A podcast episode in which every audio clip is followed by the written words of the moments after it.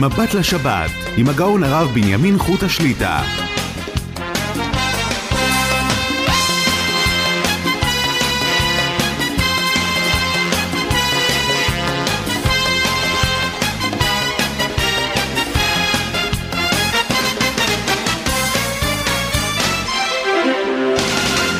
שלום וברכה, חודש טוב ומבורך, חודש אדר המהודר, חודש של חג פורים. נודה, יש לנו לפנינו שעתיים מבט לשבת, ערב שבת קודש, פרשת פקודי. נודה בתחילה, אני פה זוכה להתארח השבוע, לשדר פה מבני ברק, מהאולפן המרכזי. פה נמצא באולפן עם ידידנו יורם יצחק וזנה, השם ישמרו וחייהו. וכן בהפקה שמחה בונים, שם ישמרו וחייהו, חפץ השם בידם יצלח להגדיל תורה ולאדירה.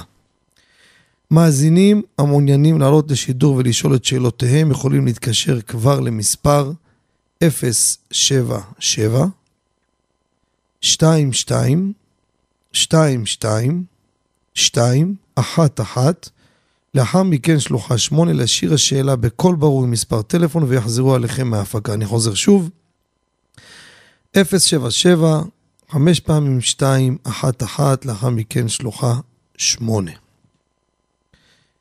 הזמן קצר והמלאכה מרובה, חייבים להתחיל בהלכות פורים, אבל אי אפשר שלא לתת איזה ככה משהו קל, קצר וקולע אתם רואים איך העולם פה מתחמם, איך הקדרה רותחת ומתרתחת. וברוך השם, אנחנו שמחים, אבל אני רוצה לומר לכם משהו, השתבח שמו לעד הבוקר בכולל. אנחנו עוסקים בהלכות תפילה, ממש ככה, לא מתוכנן, איך קודשה ברכו והאלוקים מינה לידו. זה רק בשביל המאזינים. תשמעו טוב. ראיתי את זה תוך כדי בזה, אמרתי לאברכים, תראו, ידעתי, זה לערב למאזינים העיקריים, זה בדיוק לתקופה הזו. שמעו טוב. שולחן ערוך, הלכות תפילה, סימן נ"ו, עוסק בקדיש.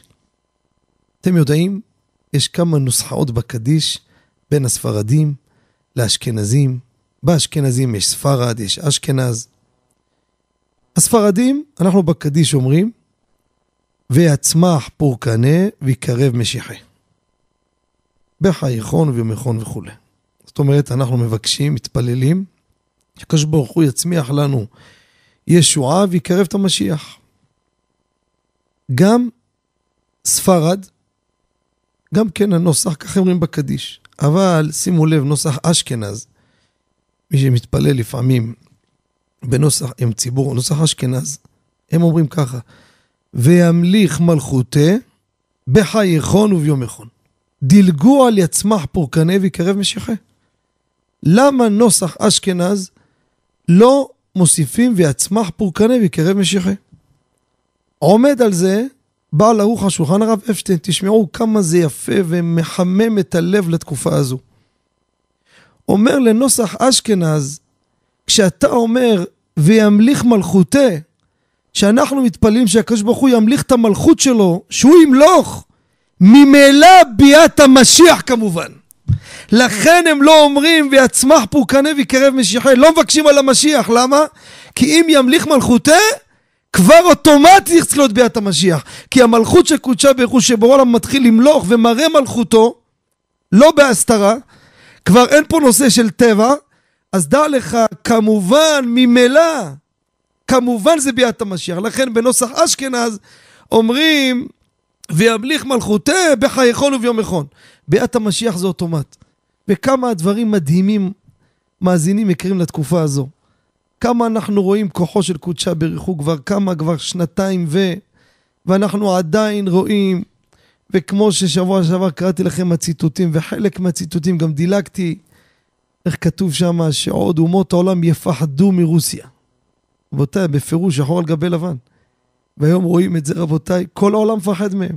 אף אחד לא מעז לגנות. גם מי שמגנה לא מגנה בשם המפורש. ואף אחד לא מתערב. והם אוכלים איש את רעהו.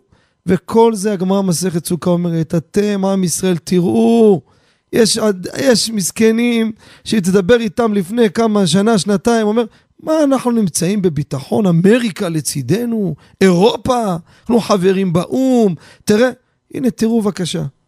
לוקחים אומה בשיא אכזריות, אין פוצה פה ואין מצפצף. רק בוטחים בקדוש ברוך הוא. וימליך מלכותי, ויצמח פורקנה ויקרב משיחי. לכן רבותיי, אנחנו גם ששומעים כל יום כמה האיראנים מתקדמים למה שהם רוצים, זה לא אמור לדגדג לנו בכלל רבותיי. כי קודשה בריחו לב מלכים ושרים ביד השם. חרבם תבוא בליבם וקשת אותם תשברנה. מי יכול על כוחו של קודשה בריחו? מי יכול? לכן, הנה תסתכלו, המעצמה הגדולה הזו באו על האפרוחים האלו, ותראו, אלפים מהם הרגו. וזה כוחו של קודשה בריחו. אני לא אומר שזה ימשיך ככה או לא, מי אני, אנחנו נביאים, יודעים? אבל אנחנו רואים, מה שכולם חושבים, בדיוק הפוך. מה חשבו בקורונה? בדיוק הפוך. מה חשבו עם זה? כל צעד ושעל, אנחנו רק תלויים רק ב, בידיו וחסדיו של קודשא בריחו. מורגש וימליך מלכותה.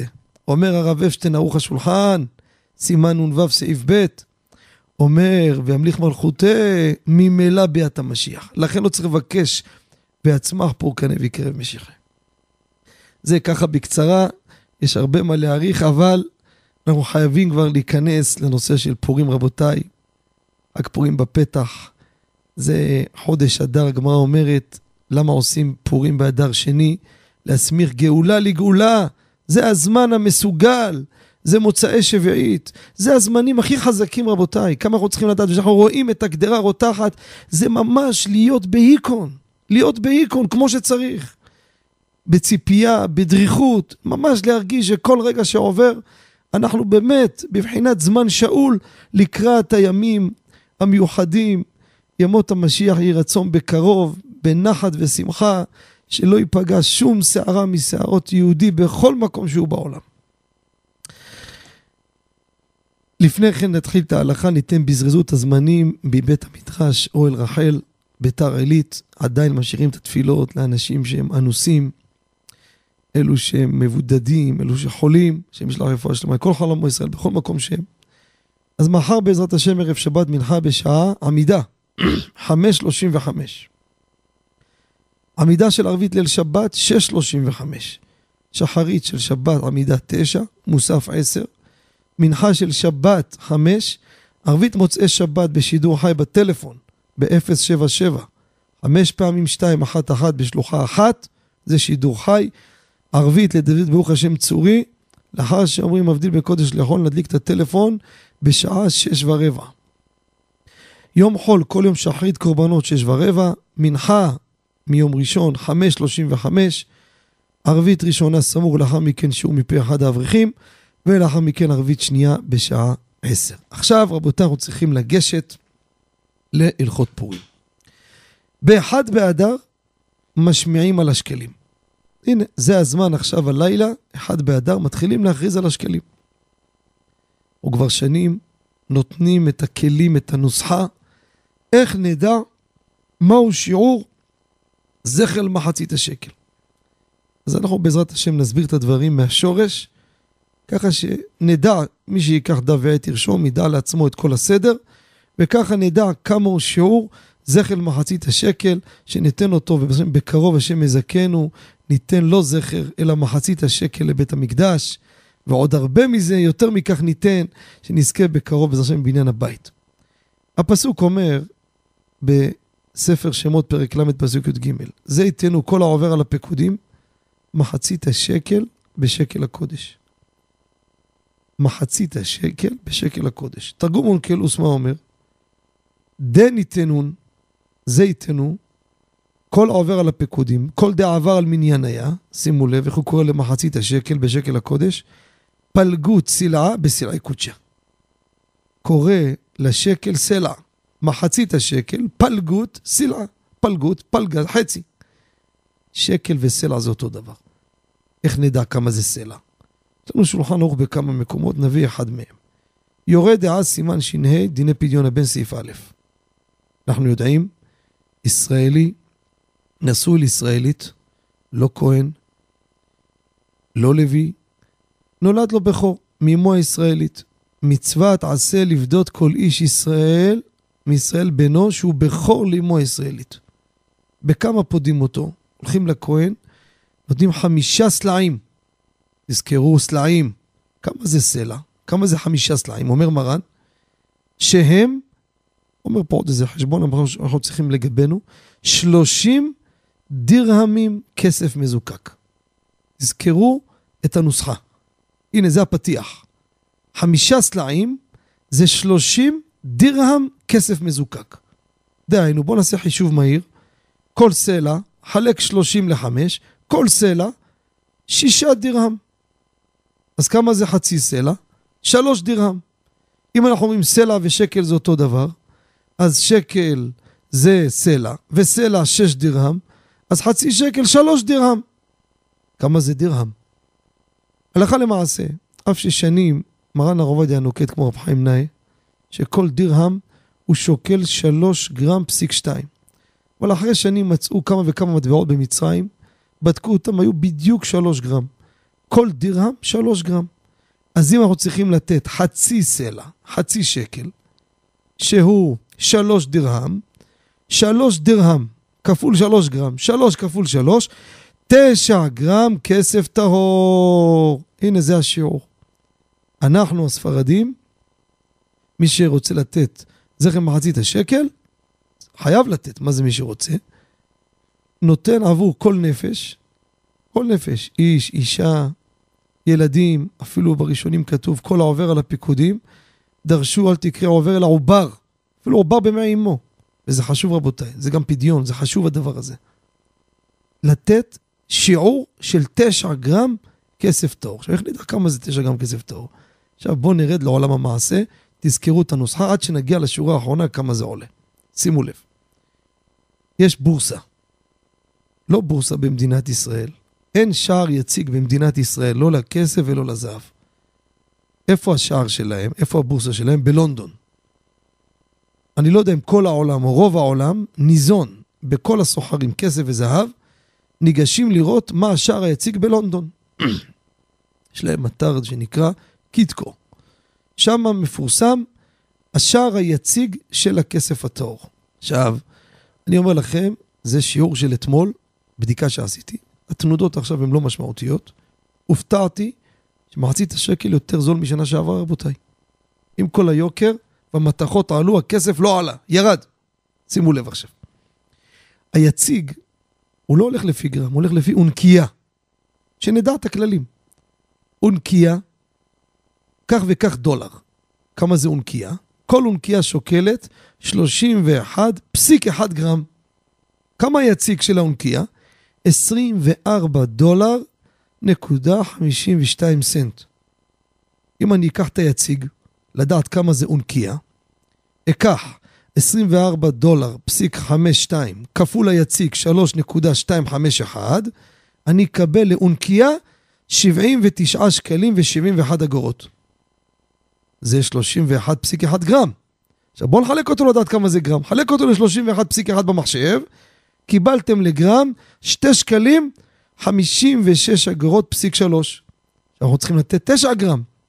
9 גרם, עליתי כבר ל-23 שקלים 0.68. לא נגמר. זה הערך לפי שקלים ל-9 גרם, אבל יש גם מע"מ. ויש עדויות שמרן הר עובדיה היה מורה עם המע"מ. תוסיפו 17% מע"מ, הגענו ל-26 שקלים 99 אגורות. אבל לא נגמר. יש מס, נקרא במשנה קלבון, מה זה? מס תיווך. כל מי שתשאלו אותו מתעסק בכסף או זהב, התמחור שלו, הערך שלו העצמי, מיד מוסיפים תיווך. כמה זה בממוצע? 10%. הגענו, רבותיי, 29 שקלים, 69 אגורות. תעגל אותו 30 שקלים לנפש. עכשיו, יש מהדרים לתת כסף טהור. מאיפה יביאו כסף טהור? אנחנו בבית המדרש אוהל רחל, אני כבר שנה שעברה, הלכתי, רכשתי מטבעות מכסף טהור. יש בהם גם יותר מ-10 גרם. כל מי שעושה זכר מחצית השקל לבית מדרש שלנו, לבית בית הכנסת ובית המדרש, 68 אברכים בעלי משפחות, שזה החזקה של התרומה המשובחת, כותב מרן הר עובדיה, זכר למחצית השקל, לעמלי תורה. תינוקות של בית רבן, מקום של זיכוי הרבים, הכל מאה אחוז טהור למען התורה הקדושה. כל מי שנותן, נותן את השם שלו. אני יושב עם תלמיד חכם, מזכה לו את המטבעות, ואז פודה אותו בכסף הטהור. אז זה הכי מהודר שיש, שלושה מטבעות כסף טהור, 30 שקלים לנפש. זה השיעור של זכר מחצית השקל. זה, זה השיעור לשנה, תשפ"ב. אם תהיה עלייה דרסטית עד שבוע הבא, גם בשער וגם בדולר, אז אני יודע אם יש שינוי. כרגע, גם אם הוא יעלה קצת והדולר ירד קצת, אז זה מאזן את זה. הדולר יעלה והיציג של הכסף ירד, עוד פעם זה מתאזן, כי אנחנו צריכים, השיעור שלו לפי ביחס. אז זה השיעור, וכמו שאמרנו, המהודר ביותר לתת לעמלי תורה.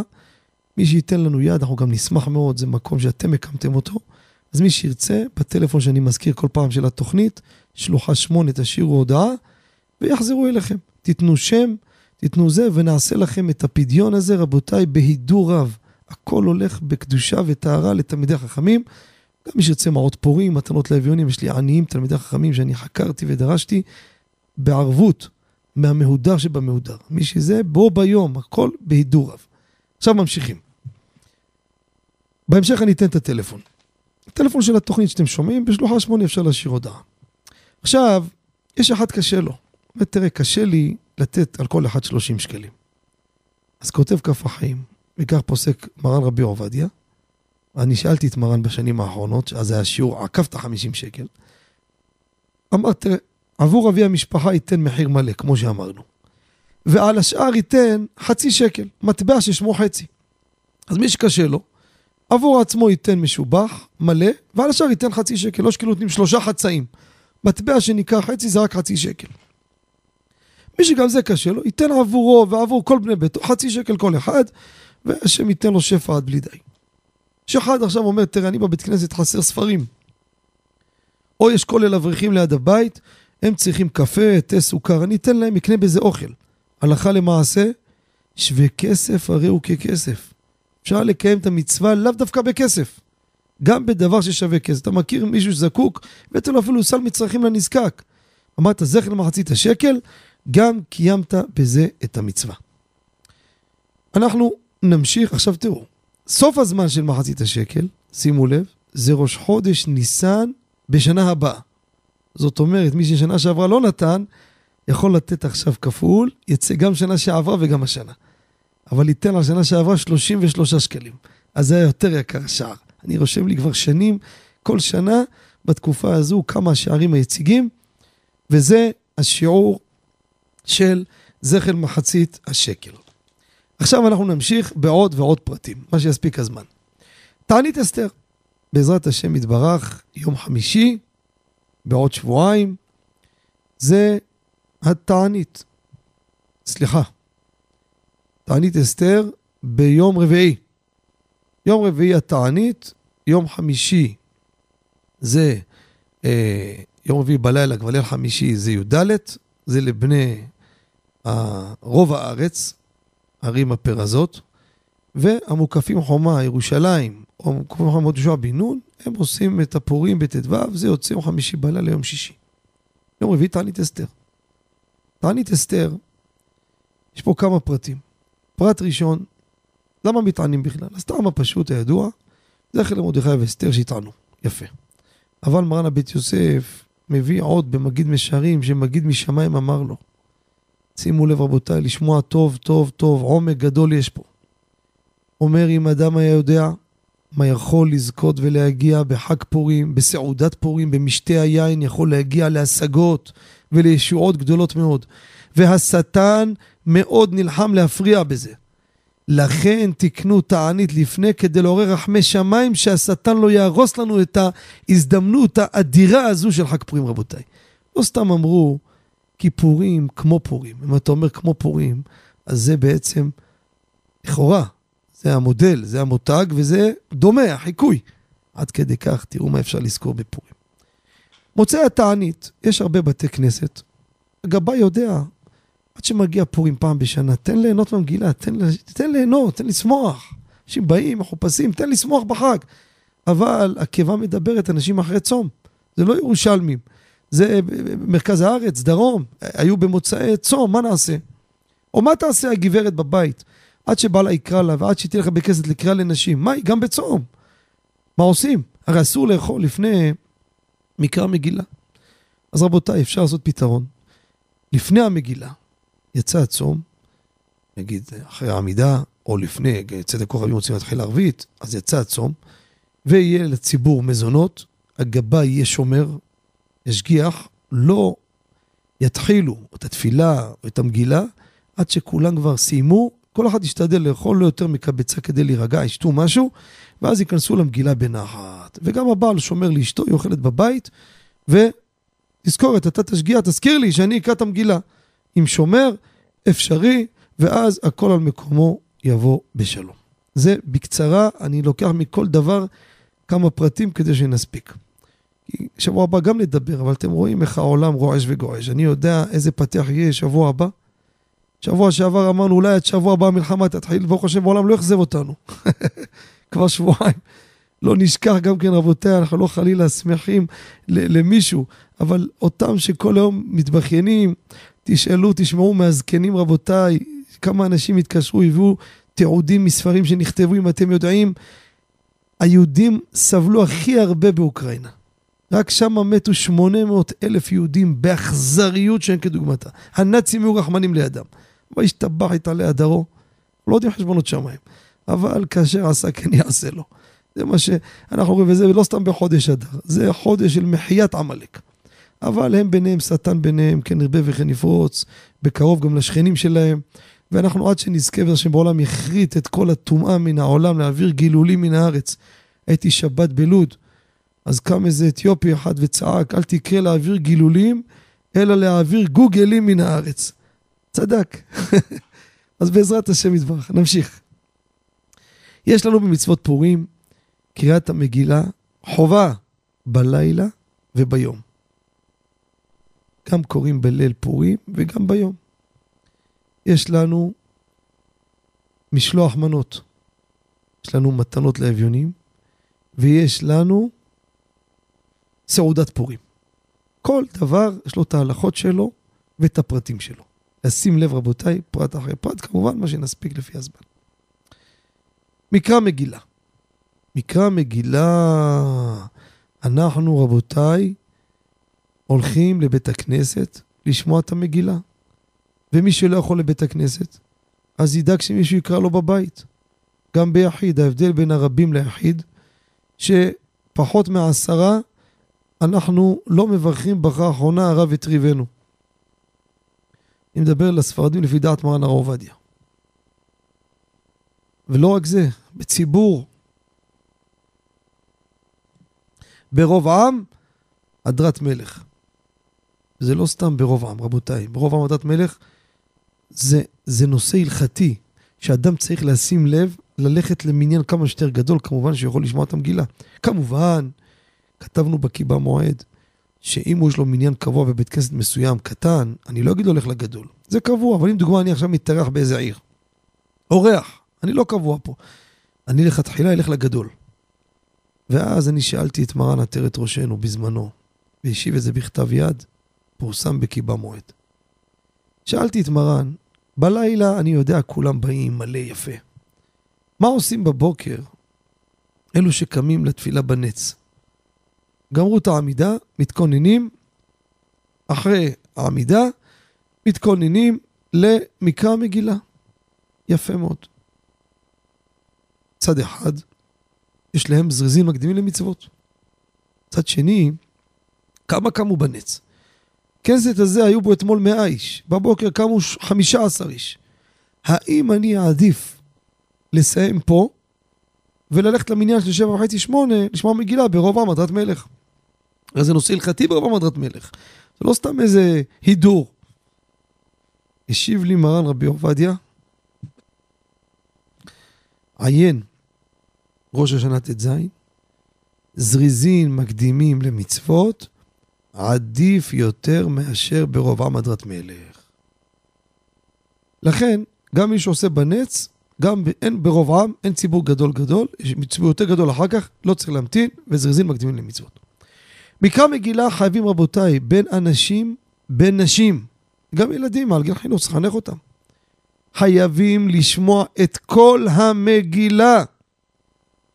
ויהי בימי אחשורוש, מויהי, כל המילים, כל האותיות, עד בסוף, ודובר שלום לכל זרעו. מי שלא שמע מילה אחת, לא יצא ידי חובה. עכשיו, מה נעשה? יש פה נשים, פתאום זה התינוקת בכתה. בגברים זה שלח פיצוץ. אני יושב שומע, אה? לא שמעתי כמה מילים. וזה הבעל קורא, קורא המגילה, המשיך. מה אני עושה? אז יש פתרון. יש לנו הלכה, זה משנה מסכת מגילה. קראה בעל פה יצא. מה זה קראה בעל פה? הגמרא דורשת, המגילה נקראת, יישר כוח, איגרת, איגרת הפורים הזאת. ראיתם איך קוראים איגרת? ככה ככה, לא מילה מילה אות אות. זאת אומרת, קראה בעל פה עד 49 אחוז, אם זה לא נושא שלם, יצא ידי חובה.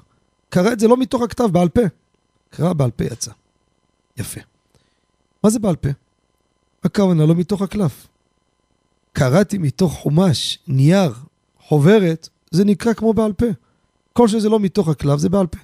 אם קראה בעל פה יצא, מי שלא שמע מהבעל קורא כמה מילים, תשלים בעצמך מהר מתוך החומש, מתוך החוברת, מתוך הסידור, לא משנה מאיפה אתה קורא. למה? שתשלים מהר ותרוץ עד שתגיע אליו ותשתוק ותמשיך לשמוע אותו. בקטע הזה שאתה קורא, זה נקרא קראה בעל פה. קראה בעל פה יצא... הנה, זה הפתרון. עכשיו, יש פעמים, אני אומר לכם, אפשר לומר כמעט כל שנה, יש מי שבא בליל פורים שואל את השאלה הזאת. הוא חלם בקריאת המגילה. מה זה חלם? נרדם? לא, מי שנרדם לא יצא ידי חובה. הוא לא נרדם. הוא פתאום תוהה ככה, הוא חושב עמוק. על מה הוא חושב? חושב על משלוחי מנות, חושב על מתנות לאביונים, חושב זאת... כמה אנחנו יכולים להתרכז? עוד קריאת מגילה ארוכה. חולם. פתאום מישהו עושה, הופ, התעורר. מה זה התעורר? היה ער, רק חלם. מרוכז במשהו אחר. האם יצא ידי חובה או לא? הלכה למעשה, רבותיי. גם מי שחלם, חלם לגמרי, בעננים, הראש שלו בכלל במקום אחר. אבל האוזניים שלו שומעות המגילה. יצא ידי חובה, ואין לו מה לחשוש בכלל. תשאלו אותי, מאיפה הבאת את זה? בסייעתא דשמיא, ראייה חזקה מאוד. ראייה חזקה, תשמעו את הראייה. אדם שמע את המגילה בשפה זרה. לדוגמה, יש אחד פה דובר אנגליש, אנגלית. בא מישהו, קרא לו את המגילה, מילה במילה תרגם לאנגליש, אנגלית. כל זה יצא. יפה. בא סיני, קראו לו בסינית. בא צ'צ'ני, קראו לו בצ'צ'נית. גם יצא. מצוין. יש לשון אחת שגם אם לא מבין אותה, זה ששומע, יוצא. מהי? לשון הקודש. זאת אומרת, נביא פה עכשיו אחד, גר, סיני, נביא פה אמריקאי, לא יודע עברית, שב, מתחילים מגילה. וואי, וואי, מה, מה אתה מדבר? מסביר לו באנגלית, תקשיב, הולכים לקרוא מגילה, אתה רק תשמע. והבעל קורא, קורא בלשון הקודש, ויהי בימי אחשוורוש, הוא אחשוורוש אומר, לקח חצי שעה, 40 דקות, שעה, אני שואל אתכם שאלה. מה הוא חושב החוצניק הזה, דובר שפה זרה, שלא יודע עברית? על מה הוא חושב? על המגילה? הוא לא יודע מה זה, הוא רק שומע. על מה הוא חושב? אין לך חולם גדול מזה. ודאי שהוא תוהה ובוהה דברים אחרים. ויצא ידי חובה. זה ראייה שאדם שחולם לא מעכב במקרא מגילה ויצא ידי חובה. אין, לא מעכב הדבר. לכן, גם מי שחלם באמצע, וזה טבעי, אנחנו בני אדם, קורה. הכי טוב לשים אצבע ולעקוב, להתפעל מהמגילה, ברור. אבל אני אומר לאלו שפתאום נכנסים ל... אוי, אוי, מה, מה? עוד פרט אחד מעניין. הידור, אני מדגיש הידור, אל תגידו בנימין חוטה אמר ברדיו, חובה. לא, הידור אני אומר. ובבית מדרשי, ככה אני כל פעם מכריז לציבור, אנחנו עושים את ההידור הזה. מאיפה לקחנו את זה? מהמאור הגדול, רב שלמה זמן נוירבך. שימו לב איזה יופי. נכון שקרא בעל פה יצא, אבל כולם מבינים ומסכימים שהכי טוב לשמוע את כל המגילה כולה, 100% מתוך קלף. זה פשוט.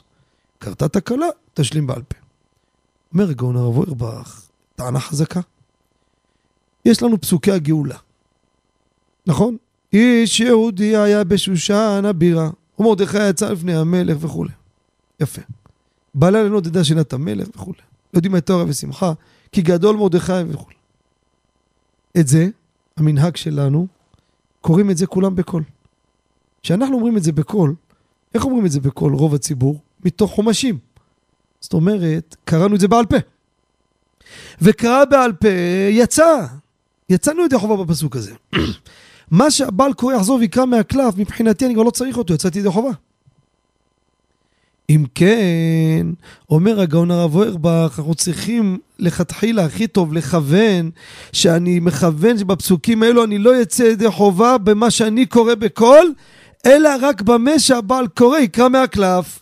כי אם אני אצא ידי חובה זה, זה פחות דרגה, כי זה חלק מהפסוקים, אני קורא אותם לא מתוך הקלף.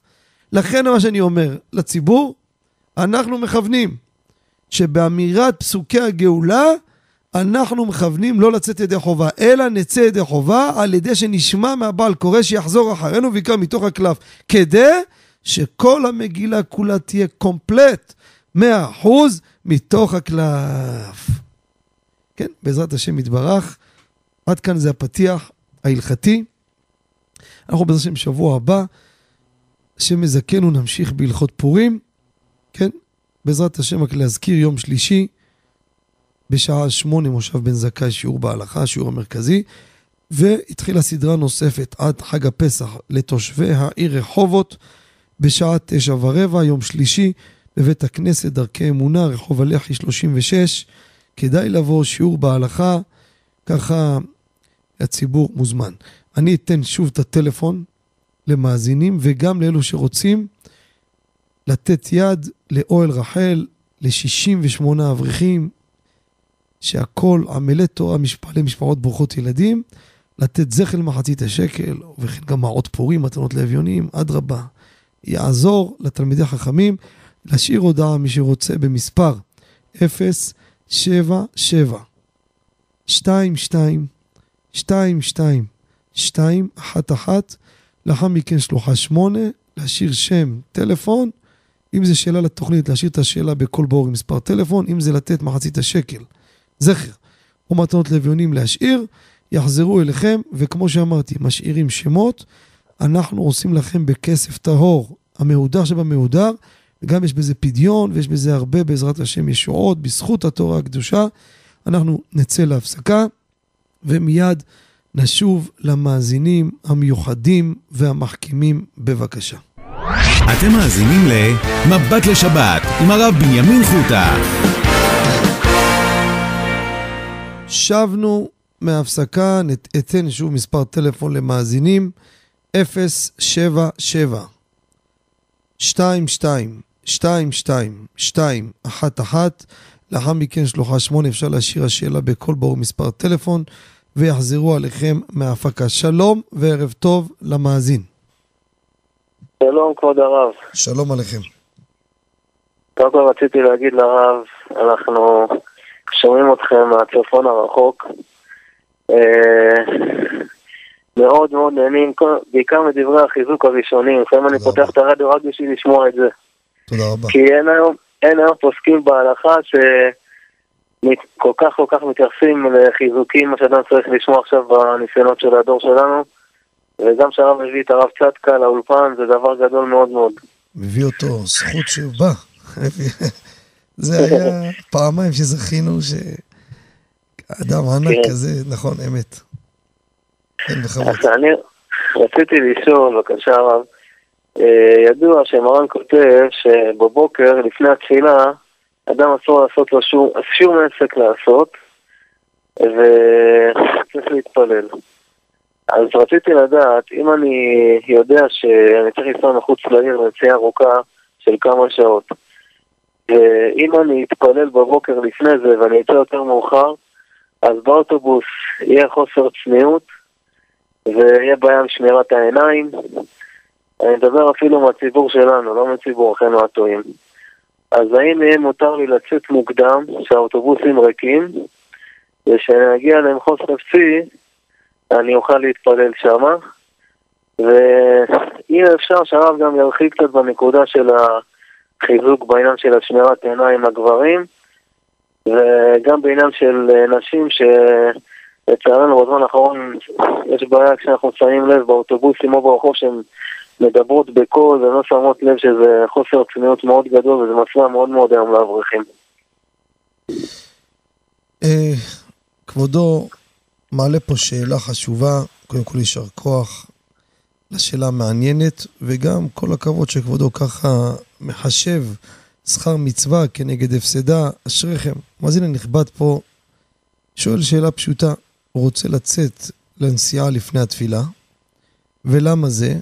שיכול לנסוע לכיוון הכולל, שזה במקום אחר, אם הוא יעשה את זה אחרי התפילה, אז הוא נקלע לבעיות של שמירת העיניים. שאלה חשובה מאוד.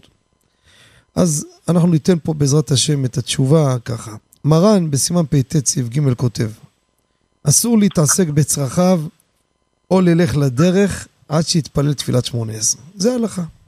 אסור לצאת לדרך עד שאדם יתפלל שמונה עשרה. בפוסקים מבואר לצורך מצווה, מותר לצאת לדרך לפני התפילה. כך כותב רוח השולחן שם בפט סעיף כ"ב, וגם כן מי שיראה בקרבו שבת לגבי אפילו קניות לכבוד שבת, וגם לגבי נסיעה לפני התפילה, לצורך מצווה, לצורך השבת וכדומה. שבט הלוי מביא נסיעה לצורך תפילה במניין. אדם גר למשל ביישוב, אין לו מניין. צריך לנסוע לעיר חתיכת נסיעה. כותב שבט הלוי חלק ח' סימן י"ט, זה לצורך התפילה, לצורך מצווה מותר. עכשיו, פה זה לא המצווה של התפילה. פה להינצל מעבירה. הרי לכאורה יש ראיה פשוטה שהדבר הזה יהיה מותר. הרי הפוסקים מביאים אחד שיפסיד את השיירה אם לא יוצא לפני התפילה. כותב המשנה ברורה בסעיף קטן כ', סליחה. הרי יוצא לדרך, כן, אם הוא לא יצא לפני התפילה, יפסיד השער, אומר המשנה ברורה, שיצא לדרך ויתפלל בדרך, ויתירו לו. הרי פה הפסד רוחניות זה הרבה יותר גדול. אדם שהולך מראות אסורות, מוריד אותו ברוחניות, ברור שהדבר הזה מעלתו, חוץ מנגיד, הוא לא נוסע לצורך מצווה, בסדר. אבל עצם השיקול שימנע מהעבירה, ודאי לא גרם מזה. בפרט אחד שיפסיד שערה, פה מפסיד הרבה יותר מכך. ראיה פשוטה שמותר לצאת. בדרך אגב, מה זה נסיעה? חמד ציונה בשאול, באור לציון, חלק שני, פרק ז' סימן ו' מביא, מה זה נקרא נסיעה לפני התפילה? שיעור נסיעה אסורה, כמו ברכת הגומל. שעה וחומש 72 דקות. זה השיעור, זה השיעור של שיעור נסיעה שאסורה, אבל פחות מכך, שהולך להתפלל וכדומה, זה נקרא אה, נסיעה שלצורך. במקרה שלנו ודאי שזה יהיה מותר. עכשיו, לגבי שאר הדברים, זה צריך בהזדמנויות כמובן אה, לדבר ולהרחיב, זה נושאים עדינים שאי אפשר לדבר אותם בחצי מילה. זה דברים שצריך להעריך בהם, זה תוכנית יותר השקפתית. נכון, מסכים, יש נושאים של צניעות שזה הלכה, אמת, אבל זה דברים שצריך להרחיב יותר ובהזדמנות בעזרת השם. שיהיה לכבודו שבת שלום וחודש טוב ומבורך. נעבור למאזין הבא. שלום וברכה. שלום וברכה וחודש טוב ומבורך. חודש טוב ומבורך. לגבי, מתחילים לשאול לגבי ספר תורה חדש. כמה פעמים צריך להוציא אותו, כל שאר הפרטים בעניין הזה. תודה רבה ויישר כוח. שאלה יפה ביותר.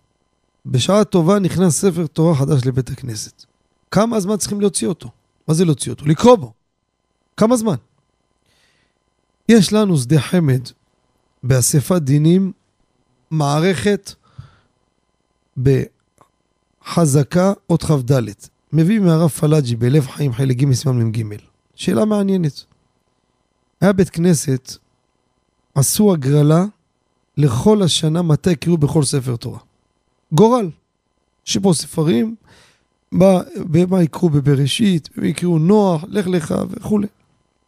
הגיע התורם, תרם ספר תורה חדש. לא ידעו מה לעשות. כותב הרב רב פלאג'י, מה השאלה? שהרי המנהג שקוראים בחדש ארבעה שבועות, ואז מה עושים? יש פה ספרים שזכו בפרשה הזו, זה, זה דוחים את הזוכים בהגרלה. אבל רואים מפה מפורש, לדעתו, חודש די בזה לקרוא בספר תורה החדש. לקט יושר, תלמיד תרומת הדשן, עמוד נ"ט מביא, שהמנהג הוא שקוראים בספר תורה החדש שנה שלמה. ויש גם תועלת מרובה בזה, למה? שנה אחת שלמה יקראו בו, אז הוא עובר הגעה ראשונית מצוינת. אין כמו הגעה שקוראים, למה? הוא קורא, פתאום, הופ, מתקנים אותו, אה, הנה גילינו טעות. אם ידלגו וידלגו, יקראו בו פעם ב... מתי יעלו על זה? גם בספר נתיבות המערב, מנהגי מרוקו, מביא שנהגו להוציא אותו שנה שלמה. רואים מפה, יש נוהגים חודש, יש נוהגים שנה שלמה. דרך אגב, זה נקודה חשובה מאוד, אני רוצה לומר אותה. כדאי לשמוע, רבותיי, את הדברים. זה הפוך מה שאנחנו חושבים. תקשיבו טוב, הגבאים. יש תשובת מהרשם, חלק ו', סימן ג'. הזכיר את זה, הביא אותו משנת יהושע, שמחות עמוד נ"ג. תשמעו טוב. הרבה פעמים נכנס ספר תורה מהודר, נכון? בא הרב, זה, זה המהודר. ההוא, מה, מה הוא? ההוא לא, לא, ההוא פחות מהודר, לא, לא קוראים בו. כותב הרב ככה, מהרשם, תקשיבו טוב. אם רוצים לקיים מצוות זה לי וענווהו, ולקרות רק בספרי תורה מהודרים, ולהניח את שאינם מהודרים, לא לקרות בהם, יוגרם על ידי זה ביזיון לכבוד הספר תורה שאינם מהודרים. עושים אותם כמו פסולים. אין בזה מצוות זה לי וענווהו. ואדרבה, זה עצמו יהיה זה לי וענווהו אם לא יגרמו ביזיון ולא לבייש את הספרי תורה להוריד חס ושלום כבודם. ובכל שבוע יקראו בספר אחד כפי החשבון מהספרים שיש שם בבית המדרש. ובזה ימלאו גם כוונת הנדיבים, ובזכות זה יכבדנו השם יתברך, במהרה ישלח לנו עזרו מקודש, ובימינו יבשע יהודה וירושלים. תקשיבו טוב מה אומר פה, הפוך מה שאנחנו חושבים. פה בית כנסת שישה ספרים. שלושה ארבעה, הרב בדק, כשרים אבל פשוטים. לא מהודרים. נכנס איזה אחד מהודר, או, זה מהודר. נכון, אני מבין, מהודר תקרא בו בזכור, פרה. אבל כל הפרשיות, שאתה קורא רק במהודרים, ולא קורא בלא מהודרים, אומר זה ביזיון הספרי תורה, אתה כאילו אומר שהם פסולים. למה אתה לא קורא בהם? רבותיי, נשים לב, זה הפך מה שאנחנו חושבים. אנחנו חושבים, הספר תורה זה פשוט, כתב פשוט, עזוב, תניח אותו, פעם ב... אולי תוציא אותו בשמחת תורה, פעם ב... לא. אתה חושב שאתה עושה זה אלי וענווהו שאתה קורא במהודר? אומר הרב הפוך. זה אלי וענווהו שלא תבזה את הספרי תורה האלו. רבותיי, נקודה למחשבה. יישר כוח, שיהיה לכם שבת שלום ומבורך. יישר כוח. כן, נעבור למאזין הבא. שלום וערב טוב. שלום הרב. שלום למאזינה. רציתי לשאול, זה משהו שעכשיו מסתובב הרבה בקווים. כל מיני קווים, ספציפית יש קו אחד שיצא, שמדברים שם הרבה אקטואליה ומביאים ידיעות, ומדברים גם הרבה על הגאולה. ומה שכן, שגם מתחילים להביא שם הרבה תאריכים גם. שזה ממש יכול לקרות בין פורים ויש כבר תאריך, והם לא רוצים לפרסם, כי זה יכול להיות עין הרע, בקיצור, יותר מדי דברים שלא לא רגיל. השאלה אם מותר לשמוע את זה. או, איזה שאלה, רבותיי. שאלה הכי אקטואלית בתקופה הזו. יש כל מיני מדברים בכל מיני קווים, כל מיני שיעורים, כל מיני מקומות שנותנים תאריכים. תאריכים, דע לך, קיבלתי מידע מסווג מאחד הנסתרים, אחרי פורים יבוא המשיח. לא משנה שכבר נתנו כמה תאריכים, אחד כבר ניבר רעידת אדמה לפני שנתיים, כמה נבואות וכמה דיבורים וכלום לא היה. ופה, איך אנחנו מסתכלים, רבותיי? מצד אחד, אנחנו כולנו בציפייה ודריכות וציפית על ישועה. מקווים ומאמינים שכל רגע הוא ודאי אפשרי. מצד שני, אומרים תאריכים, האם אנחנו צריכים להיות באפשר... לחיות את המציאות הזו, שיש אנשים נכנסים לך לפשוט ל... אוי, מה, עוד שבועיים? כן, כן. מה, מה תעשי איתם אחרי שבועיים? יש לנו, רבותיי, אבי האומה, ממשה ועד משה לא קם כמשה. רבנו משה בן מימון הרמב"ם. יש לו איגרת תימן, פרק ו'. אבל אני לא אקרא את זה עכשיו, אני אקרא את זה בתחילת שעה הבאה. רבותיי, תקשיבו מאזינים קדושים וטהורים. חייבים להקשיב בזה, לקבל הסתכלות, איך אנחנו מסתכלים על הגאולה השלמה בקרוב, ולתפוס את הדברים בפרופורציה, וזה דק. האם אתה, אתה יכול, הנה, אה, אה. לא, צריך להיות עם ציפייה ודריכות ומאמינים ומחכים והסימנים, הכל טוב ויפה. אבל אני רוצה לקרוא לכם את לשון קודשו, אבל פה באולפן רומזים לי, ויורם, כמה זמן נשאר? שתי דקות, אז לא נוכל, אני מעדיף ככה לתת את האיגרת הרמב"ם הזאתי, איגרת תימן הוא נקרא. אני אקרא חלק, לא את הכל כמובן, כדי שנקבל רבותיי מה זה השקפה של מורה הנבוכים הרמב"ם, איך מתייחס לכל הנושא הזה. זה ייתן לנו אור גם כן, ששומעים כל מיני דברים, לדעת מה תוכו אכל, קליפתו זרק.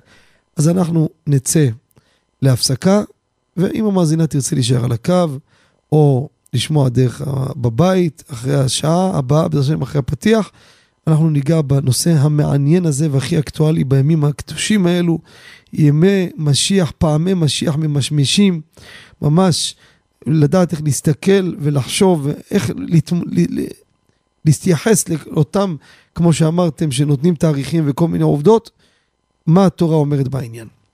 אז אנחנו נצא להפסקה, נודה שוב ליורם יצחק וזנה. מישהו אמר לי השבוע ווזנר, איך נהיה וזנה ווזנר, אני לא יודע. ככה מישהו אמר לי, זה ווזנר, מישהו אומר לי, מה, ווזנר הגיע לרדיו? אמרתי לו, בחידון יש אחד סטייפלר, אני יודע. אחד גם הגיע, קנייבסקי.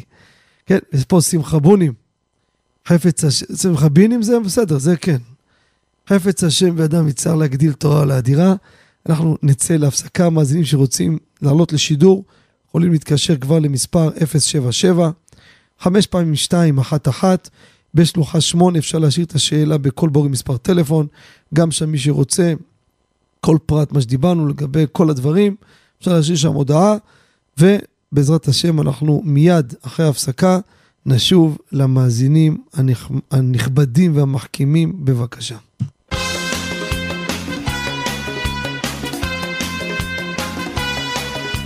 מבט לשבת, עם הגאון הרב בנימין חוט השליטה.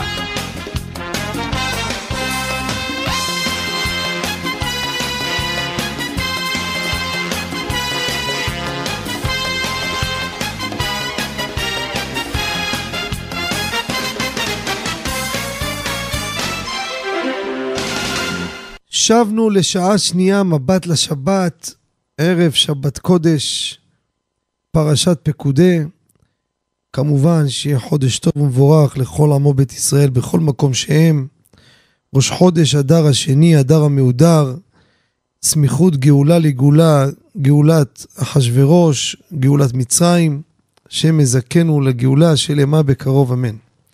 מאזינים המעוניינים לעלות לשידור ולשאול את שאלותיהם יכולים להתקשר כבר למספר 077 22 22 211, לאחר מכן שלוחה 8, להשאיר השאלה בקול ברור עם מספר טלפון, יחזרו עליכם מההפקה. לפני שאנחנו נשיב לשאלה של המאזינה מהשעה הקודמת, יש לנו את הפינה המיוחדת, כבוד חכמים ינחלו, מנמלכי רבנן, אלו מחברי הספרים. רבותיי, רב שלמה קלוגר כותב, אין בן דוד בא עד שיכלו נשמות שבגוף, יש לו מהלך מעניין, שזה הולך על חיבור הספרים הקדושים שאנשים מוציאים. וזה משהו, תופעה מעניינת, תבדקו מה שאני אומר לכם, בחודשיים האחרונים, אני יודע, הוצאנו קיבו שבת חלק ג', תשמעו טוב. שאלתי כמה וכמה בעלי כריכיות התבטאו בזה הלשון. 40 שנה ו-50 שנה לא זוכרים עומס כזה גדול, רבותיי. הצפה בכמויות אדירות של ספרים שיוצאים, אתה צריך המתנות של שבועות שלמים. זה ממש, אתה רואה, כמו שאמר שלמה קלוגר, זה בימים האחרונים השפע הזה של התורה, של החיבורים, גם זה עכשיו גומרים, מוציאים, הכל הכנה לימים המיוחדים בעזרת השם. אז אלו שרוצים פרסום לספרים שלהם, אז הרדיו נותן פרסום ללא תמורה, צריכים לשלוח רק שני עותקים. מהחיבור, לא משנה באיזה תחום, בהלכה, בהגדה, בפלפול, במוסר, בסיפורים, בכל תחום. שולחים אליי לבית בנימין חוטה, רחוב קדושת לוי 40 על 14 ביתר עילית, והשבוע יש לנו כמה חיבורים מעניינים. חיבור ראשון, תשמעו טוב, פאר דוד, ספר מפואר על ייצור התפילין, כל מה שנלווה סביב התפילין, בפרט הכנה לבר מצווה, ספר עם תמונות צבעוניות, עם הסברים, ספר מרהיב רבותיי, באמת. חיבר אותו הרב הגאון דוד סולמני, שליטה מהעיר באר שבע. ספר מפואר, מי שרוצה להזמין, טלפון שלו, 052 76 55 464. אני חוזר שוב, 052 76 55 464. עוד חיבור חדש עכשיו יצא ממש בשבועות האחרונים, ספר מיוחד, כוח הדיבור השלם. חידושים, גימטריאות, ראשי תיבות, צורפי תיבות, לפי סדר פרשיות התורה. חיבר אותו הרב הגאון שלמה אלביליה, שליטה, מהעיר יבנה. מספרו להזמנות 050-596-2588, אני חוזר שוב, 050-596-2588. עוד חיבור להשבוע, סדר השמיטה. הלכות שביעית, חלק ראשון, חיבר אותו הרב הגאון, יצחק שלטי, שליטה, מהעיר בני ברק, ספר בהלכות השביעית, ספר חשוב, מספרו 054 848 2849, אני חוזר שוב, 054-848-2849. בסיום השעה הקודמת, המאזינה איתנו על הקו? לא. הייתה מאזינה ששאלה ולא... אה, כן, איתנו על הקו. אז אם אולי... הלו? איתנו? הלו? הלו? הלו? מאזין אחר, לא מאזין. אה, אז רגע, שנייה, אז נגמור עם הזה. ככה, כי יש כאלו שמתחברים רק לשעה השנייה. המאזינה שאלה, יש כל מיני קווי טלפון, שיש כל מיני שנותנים תאריכים וכל מיני מידע שמקבלים, תאריכים מה יהיה בין פורים לפסח, ויהיה זה ויהיה זה. איך אנחנו מתמודדים עם זה? רבותיי, תקשיבו טוב. לשון קודשו של הרמב"ם באיגרת תימן פרק ו'. תחילת מה שיש עליך לדעת, תקשיבו, שהקץ, קץ הגאולה, על דרך האמת לא ייתכן לשום אדם לדעת אותו לעולם. כמו שבר דניאל ואמר, כי סתומים וחתומים הדברים עד עת קץ. אומר הרמב"ם, אין אדם בעולם שיודע מתי יבוא המשיח. אין. רבותינו הביאו סימנים, אנחנו יודעים שזה ממש בפתח, יודעים שאנחנו בכיוון, יודעים שממש, פעמי משיח פה, זה ברור. אבל להגיד מדויק, שמע, יום זה, שעה זה, לא היה ולא יהיה. אומר הרמב"ם, בוא תראה, הקדוש ברוך הוא אמר על גאולת מצרים, ועבדו ובינו אותם 400 שנה, ואחרי כן יצאו וכולי. נו, היה ספק ממתי מונים את 400 שנה. יש כאלו חשבו, משעה שירד יעקב אבינו למצרים. יש כאלו חשבו משהתחיל השעבוד. כל אחד חשב משהו אחר, ומה קרה בסוף? חלק מהם חישבו מה שחישבו, והחליטו, הנה, הגיע הזמן. באו לצאת, הרגו אותם המצרים והכבידו עליהם השעבוד. מה אומר הרמב"ם? קל וחומר, שם הקדוש ברוך הוא אומר 400 שנה. פה אומר, הקץ הזה ארוך שפחדו הנביאים וחרדו מרוב אריכותו. ולכן אמרו רבותינו, אסור לחשב קיצים, לחשב את הקץ לביאת המשיח. למה? לפי שייכשלו בהם המון, ושמא יטעו בראותם שבאו הזמנים ולא בא. אמרת לנו שבעוד חודש יבוא המשיח, הנה הוא לא בא, מה, לא מאמינים כבר. זה, זה הנזקים שקורים מזה, לכן אמרו, טיפח רוחם של מחשבי קיצים. למה? הם תקלה לעם. לפיכך התפללו עליהם חכמים שטיפח דעתם וישחט חשבונם. ממשיך הרמב"ם ושואל, רב סעדיה גאון נתן תאריך. אומר הרמב"ם, אני אגיד לך, כף זכות. אתה יודע מה אמר הרב סעדיה גאון? בני דור היו בעלי סברות רבות נשחטות, וכמעט שטובת תורת השם, לולא הוא עליו השלום שגילה מן התורה מה שהיה נעלם, רצה לתת להם תקווה, נתן להם תאריך, אבל גם הוא לא ידע את התאריך, אומר הרמב"ם. לכן רבותיי, כל הסימנים ודאי, רבותינו אמרו סימנים, זה אין ספק בכלל. אנחנו נמצאים בימים האלו, זה פשוט. לומר שעוד שבוע, או עוד חודש, או מה יהיה בעוד חודש, אין מי שיודע. ומי שיודע, רבותיי, זה אי אפשר לומר את המשפט הבא, מי שיודע לא אומר. כי אין מי שיודע. אין מושג כזה מי שיודע. אין מי שיודע, אומר הרמב"ם.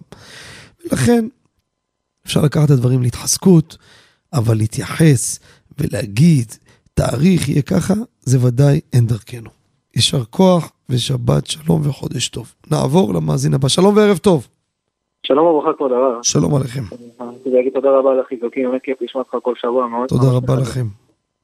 רציתי לשאול ברשותך, אה, אדם שהוא עשה, למשל בישל בשבת במזיד, אני יודע שעל פי ההלכה שהוא אסור, הבישול, המאכל הזה אסור עליו לעולם.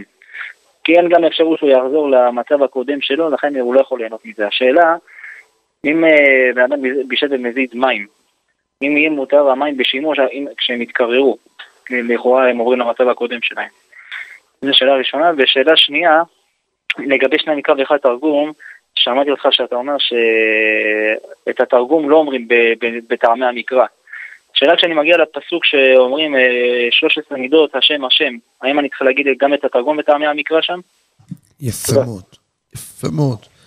שאלות יפות מאוד. שאלה ראשונה, מאזין נכבד שואל, הלך מישהו בישל מים בשבת. האם מותר לי ליהנות מהם לאחרי שהמים הצטננו? הרתיח אותם, אני מחכה שיתקררו.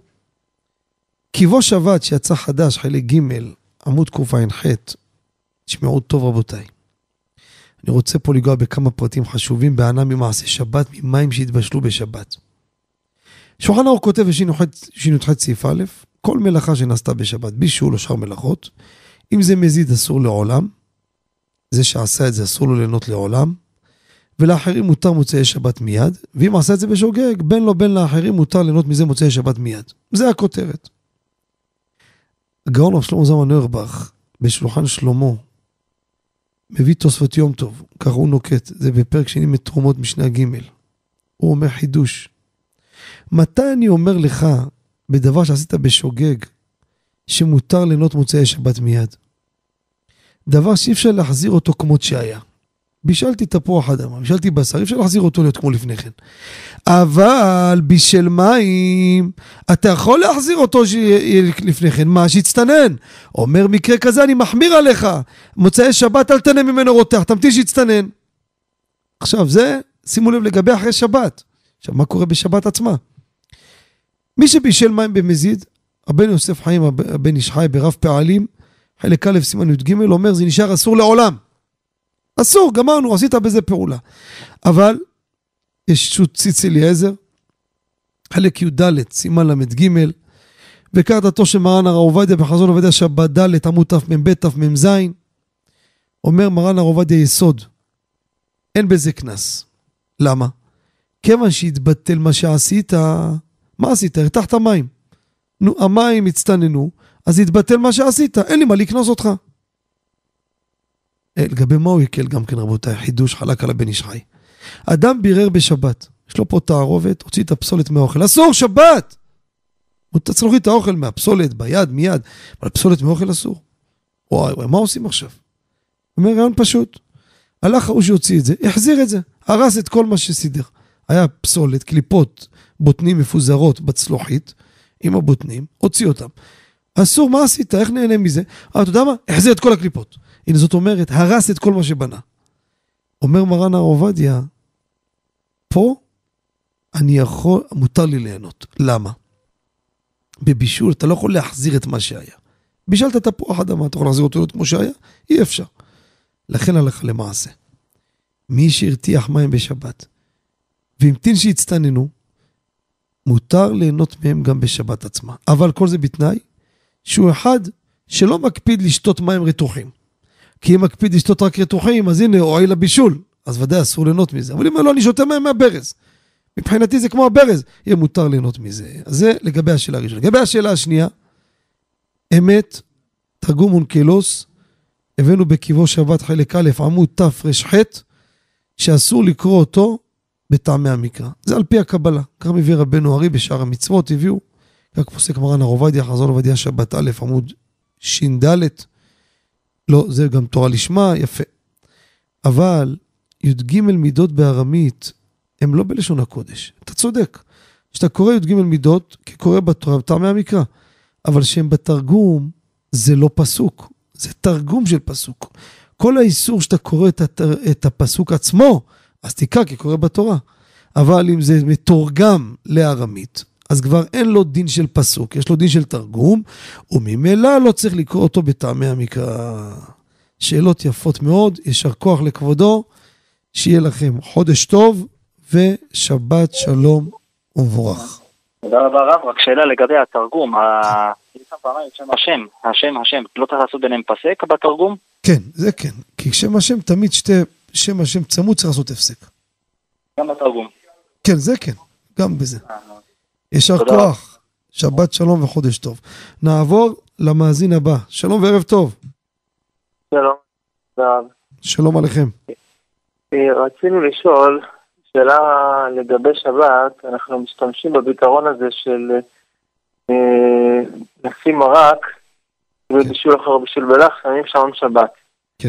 עכשיו, קרה מצב, אם זה קורה, שמגיעה השעה ובדיוק נזכרים, אה, אה, אומרים למישהו, אה, תשים את המרק שלא, שהפלטה לא תדלג, באים, רואים השעון, האור של השעון נדלק. אז שאלו אותנו, רגע, אפשר לשים, הפלטה עדיין קרה, היא לא... אה, אמרנו להם, לא, היא כבר נדלקה. השאלה, אחרי זה חשבנו מצד אחד, אם אפשר, ל... אם אפשר להחשיב את זה שהגחל פה עדיין אה, לא נדלק, זה עדיין גרמה, או ש... למרות שמצד שני זה אי אפשר, זה צריך לדעת אם הצליל שם אה, נדלק. יפה, אולי זה ממש בשניות הראשונות, יפה, אז יש מקום לדון. יפה. ודבר שני, השאלה, מה הדין על ידי קטן? יש מקומות שמצאנו ש... במקום שמחלוקת הפוסקים, אז מותר, מותר להגיד לקטן אה, לעשות אה, זה. השאלה, השאלה אם גם פה אפשר לה, להגיד את זה. יפה. גם פה זה דאורייתא, זה קצת דאורייתא, זה. קצת... אה, והוא שאלה, עושה, אומנם הוא עושה לצורכו, אבל גם כן, כן, השאלה מובנת, כבודו, שאלה מובנת. כבודו שואל שאלה יפה ביותר ומצויה, וגם בעבר נגענו בה פעם אחת, וברדיו צריך לחזור על הדברים. שאלה יפה מאוד של המאזין. אתם שמים שעון שבת בחורף עכשיו לפלטה, שמה? אחרי החמין בבוקר כבתה הפלטה. יפה. מתי תדלק? בארבע. למה בארבע?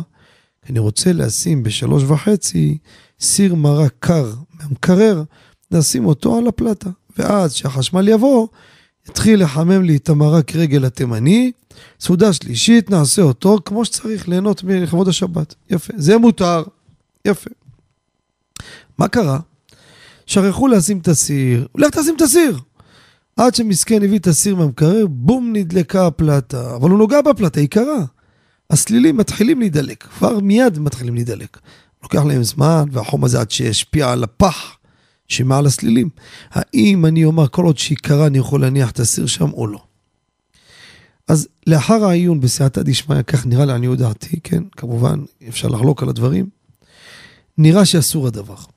ואני אגיד לכם למה. איפה למדתי את זה? יש לנו חזון עובדיה, שבת א', עמוד צדיק ו'. שם הוא דן לגבי להניח סיר על פלטה שהיא תדלק בשעון שבת. זה הסיפור שלנו. ואיפה הוא מדמה את זה? למה שמבואר בספר מטה דירושלם, שהביאו בשם החתם סופר. תשמעו טוב.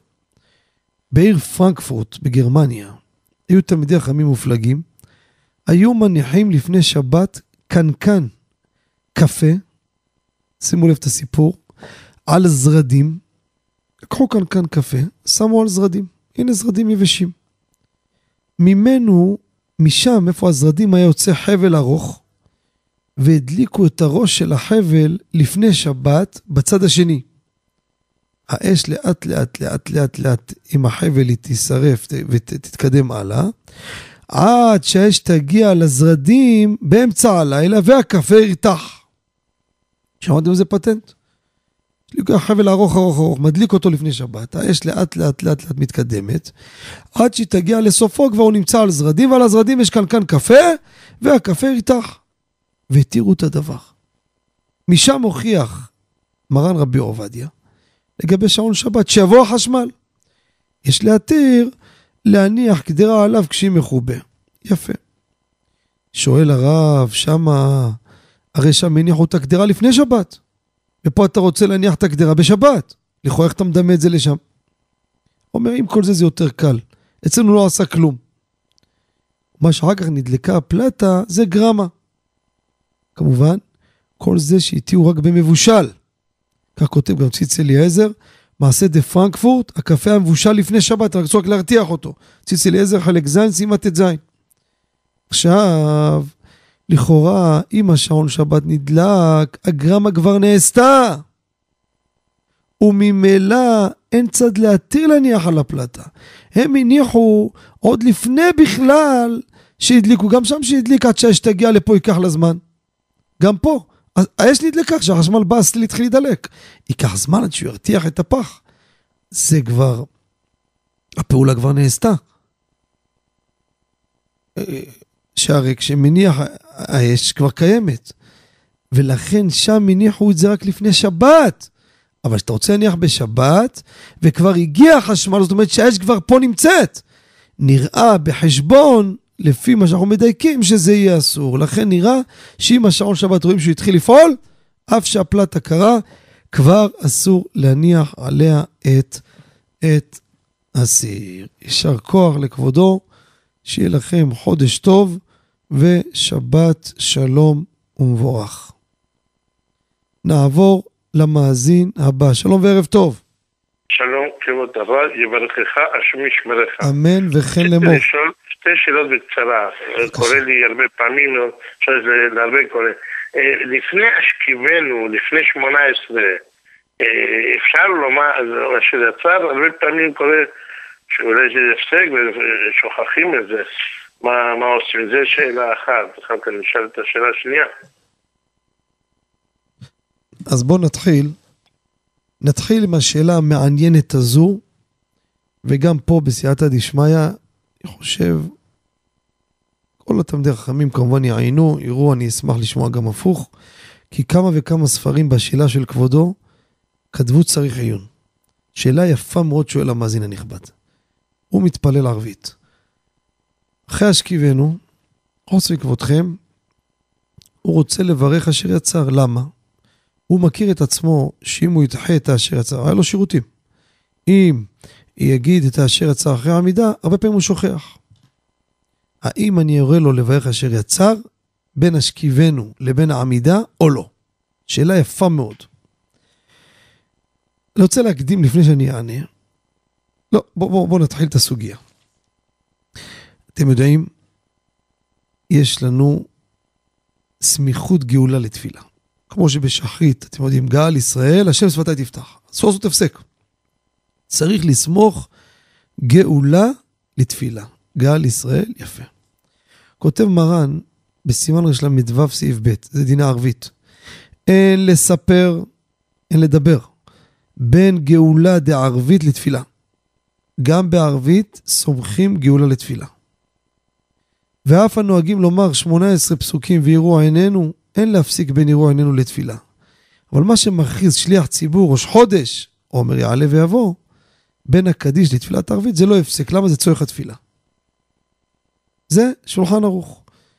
קודם כל, מה שלצורך התפילה מותר להכניס. מפורש, מה שלא צורך התפילה אסור. אשר יצא זה לא צורך התפילה. אבל בסיפור שלנו, רבותיי, סיפור שונה. ואני אגיד לכם מה אני מתכוון. יש לנו בית יוסף.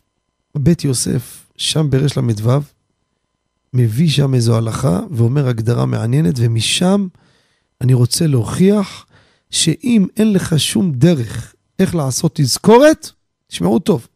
אני אגיד לך, תהפוך את השעון. תגמור את העמידה, תסתכל, אה, השעון הפוך. מה זה? אה, אשר יצר. אתה אומר לו, גם זה לא עזר, אני לא מסתכל בשעון. כל מה שניסית לא עזר, מה שנשאר זה, אם אני לא מברך אשר יצר, אני מפסיד. לעניות דעתי, תברך אשר יצר. מה הראיה? תשמעו טוב. אומר הבית יוסף ככה, ונראה, מי שנכנס לבית הכנסת, הגיע באיחור, ציבור בערבית, מצא ציבור, קראו את שמע כבר, רוצים להתחיל עמידה של ערבית. אומר הבית יוסף, תעשה עמידה מיד. אחר כך תקרא קריאת שמע בברכותיה. תתחיל עמידה, חבל על הזמן. עשה השם שפתי תפתח, וגידי תהילתך עמידה. אחרי העמידה תתחיל ברוך אתה השם השם בדברו מעריב ערבים בחוכמה, אהבת עולם, שמע ישראל, אמונה כזאת וקמה עלינו, השכיבנו. זה ברכות קריאת שמע. תתחיל קודם כל את העמידה איתם. המשיך הבית יוסף. ואף על פי שלא סומך גאולה לתפילה, הלו, איך אתה מורה לי להתחיל עמידה? אתה מאבד ממני את הסמיכות גאולה לתפילה, בין השכיבנו לבין העמידה, כבר לא יהיה לי את זה. כי אתה אומר לי לעשות השכיבנו אחרי העמידה. מה עם זה? אומר הבית יוסף, מוטב שיתפלל עם הציבור ולא יסמוך מי שיסמוך ויתפלל ביחיד. יפה. ממשיך. ואף על גב שבתפילת שחרית לא אומרים ככה.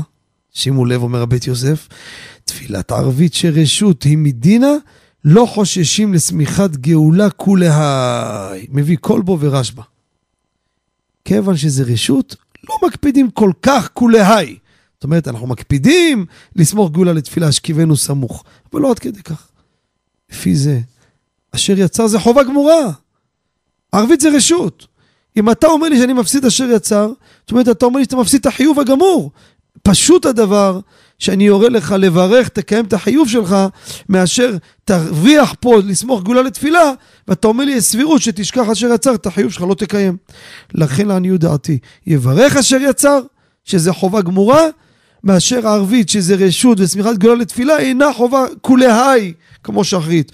ולכן, תברך אשר יצר. זה בסדר? שאלה קטנה, לגבי החינוך, יש עניין לבנות בכוונה או בקרובה, לאכול לשום שמיים. שאלה יפה מאוד. לשאול את שום כוח. באיזה גיל אפשר לחנך את הילדים? איזה שאלה, שאלה יפה מאוד רבותיי. רק שאלות מיוחדות פה בתוכנית, המאזינים המיוחדים שלנו, כל שבוע מפגיזים בדברים מעניינים. אני אומר לכם, זה יסודות גדולים מאוד. שואל המאזין הנכבד, האם במצוות חינוך אני צריך לחנך את הילד? מה אני אומר לו? בוא תיטול ידיים. תכוון? בוא מותק. טלית, ציצית. תכוון? או רק לחנך אותו לעצם המעשה. יש מאמר של גדול הדור, רבי אהרון לב שטיינמן, זכותו תגן בעדכם ובעדנו, שהיה הוא מהגדולים בחינוך. יש מאמר בספר אוצרות של חינוך, שימו לב, חלק שני עמוד שנ"א, אומר הגאון הרב שטיינמן, יסוד הלכתי במצוות חינוך. תשמעו אותו. אני אקצר אותו. רש"י מסכת סוכה דף ב' עמוד ב' מביא, דיבור המתחיל מדי רבנן, הזקיקו להרגיל את הקטן למצווה שהוא ראוי לה, כדי שיהיה מחונך ורגיל למצוות. כשאני מחנך ילד למצווה, החינוך הוא, הזקיקו רבותינו מדי רבנן, להרגיל אותו למצווה. אומר הרב, למשל, ילד צריך להתעטף, אביו עושה לו ציצית. כל זמן שהוא לא יכול להתעטף, אני יכול לעטוף אותו, אבל זה לא נקרא ראוי, למה? החינוך הוא, החינוך, השיעור לחייב אותו בחינוך שיכול לעשות את המצווה. אומר הרב, רואים חידוש על גבי מצוות חינוך, צריך לראות רק בנוגע לפרטים שנוגעים לחלק המעשי של המצווה. יודע להתעטף, לאכול כזית דגן, לנענע לולב, מחנכים אותו לכך. גם כן לגבי שמאי הזקן, כמו הסוכה כ"ח. פיחד את המעזיבה לסכך לתינוק קטן, הוא שואל שמה, ומה יודע מסוכה? אומר, מצוות חינוך. ככה שמאי נקט, אפילו תינוק, מה הכוונה? אומר, מעשה המצווה עצמה זה מספיק. תשאל אותי, מה שהטילו עליו זה החלק המעשי, אבל כשהוא יכול לקיים את החלק המעשה, למה לא חששו שיתרגל הילד הזה לעשות מצוות בלי לכוון?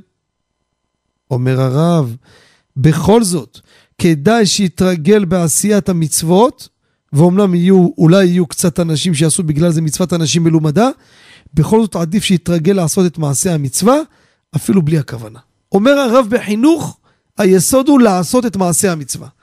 כמובן שיגדל יותר, ראוי מאוד להסביר לו, אתה יודע מה מכוונים, אבל במדין חינוך, רבותיי, אין חובה לחנך את הילד לכוונה, אלא רק להרגיל אותו במעשה המצווה. איך? בוא מותק, טול ידיים. הנה, הוא מתרגל, הוא יודע עכשיו לפני הסעודה, נוטלים ידיים. נכון, כרגע הוא עושה את זה מצוות אנשים מלומדה. אבל יגדל, כבר ילמד את, ה, את רוח הדברים, את הכוונה של הדברים, אבל בגדין חינוך, כל המטרה היא להרגיל אותו למעשה המצווה. יגיע פסח. אני מביא לו לאכול מצה, שיתרגל לאכול מצה. הוא יודע לאכול מצה, שיתרגל. כוס יין, שיתרגל. הכל, מצוות החינוך זה הפעולה המעשית, זה גדר חובת חינוך לילדים. לכן, לא צריכים לקחת את הילד בגיל 6, 7, 8, בוא מותק, עכשיו בוא נרזה, תחשוב, זה ברור, כל הכוונות. כמובן, כמובן, מי שיכול וילד ראוי לכך, זה אדרבה. שגם להרגיל אותו, שיכוון גם. אין ספק, אני לא בא חלילה להחליש. אבל גדר החינוך הוא מעשה המצווה. יישר כוח לכבודו, שיהיה לכם חודש טוב ושבת שלום ומבורך. יישר כוח. כן, אנחנו, יש מאזין או יוצאים להפסקה? אה, אז אנחנו פה, כמובן, אני רוצה שוב להודות, לשבת פה אה, מול הצוות המיוחד פה, זה נדיר, אני פעם בכמה שנים בא לפה לשדר מבני ברק, ולהיות פה עם הצוות המסור. אני תמיד ידעתי, אבל לא מספיק הערכתי, אני יושב בירושלים, אין מסך, אני לא רואה כלום, אני מאמין שהם שולטים, אבל פה לראות את האנט רצנטר דדאווה, יורם יצחק וזנה ושמחה בונים, איך שהם שולטים פה על כל המערכות, כל המסכים, כל הקונסולות, מאזינים, שידורים. זה ריכוז ומקצועיות. צריך להודות להם שהכל יצא דבר מתוקן, שיראו ברכה בעמלם, ויראו בכל שאפילו ישכילו ויצליחו, אמן. אנחנו נצא להפסקה, ומיד נשוב למאזינים הנכבדים, בבקשה. אתם מאזינים ל"מבט לשבת" עם הרב בנימין חוטה. שבנו מההפסקה, ניגש למאזין הבא. שלום וערב טוב. שלום, שלום הרב, יישר כוח על התוכנית. תודה לכם. תודה רבה, יגדיל תורה ויאדיר. אה, השאלה היא, בעקבות אה, ששמענו את החידון שהרב אה, העלה לגבי ברכת הגומל, שאומרים אה, בלשון רבים כאשר רוצים לה- לה- להוציא רבים ידי חובתם, אז גם בברכה יגיד בלשון רבים וגם העונים יגידו בלשון רבים. נכון. והשאלה היא, אה, לכאורה, הברכת הגומל ש, של המוציא ידי חובה ואלה ש, שיוצאים, ברוב המקרים, אני לא יודע בדיוק, אבל ברוב המקרים זה אחד חזר מטיסה ואחד אה, השתחרר, מ- החלים מאיזה, מאיזה דבר שהוא, ש, שהוא עבר, ואחד אה, נסע 72 דקות, ובעצם הברכת ההודעה שלהם ברמה מסוימת היא לא אותו דבר. אז אה, איך אפשר יפה. לכלול אותם בעצם אה, ב- ב- באותה, באותו, באותה ברכה ובאותו לשון? יפה מאוד. מאזין נכבד שואל שאלה יפה מאוד. אומר, עומד מישהו, לא קשור לנוסח שאמרנו, סתם, כבודו שואל שאלה. יש פה מישהו עומד בביקסת השבת ואומר, רבותיי, אני מכוון להוציא את כולם ידי חובת הגומל. שואל המאזין הנכבד, הלו, אתה מברך כי חזרת מנסיעה מחוץ לעיר. יש פה מישהו עומד שהיה חולה במיטה. זה שני דברים שונים. לפני שאני אגיד את המקורות, סברה אני רוצה להבין, אני רוצה לומר, בסברה לכאורה כבודו, הפוך מכבודו. כן. הרי זה הגומל וזה הגומל. אם אני אברך עכשיו על הגס ואתה אוכל תפוח, אני לא יכול להוציא אותך? נגיד כבודו צודק, ההוא היה על מיטה וזה היה על טיסה. מסכים איתך. אבל תכל'ס זו אותה ברכה, נכון? אז לכאורה, מה שונה זה מאשר אני מברך על תפוח ואתה אוכל הגס ואני מברך עץ ומוציא אותך ידי חובה. זה נקודה למחשבה שאני חושב מעצמי. אבל בואו נראה מה רבותינו הפוסקים. יש פוסקים שהבינו כמו כבודו. אבל למה באמת? בואו נראה. ומה שהחולקים, לא בגלל הטענה שלי. בכלל כיוונים אחרים לגמרי. מה הכיוונים? יש לנו חזון עובדיה של עטרת ראשנו. חזון עובדיה ברכות, עמוד שנ"ד, הביא ספר הורים גדולים. אני לא יודע מי זה הספר הזה. שהוא יסתפק בזה. מה שכבודו שאל, הוא מסתפק. האם אדם יכול להוציא אחד שחייב ברכת הגומל סיבה אחרת, והוא חייב על סיבה אחרת. ומה הספק שלו?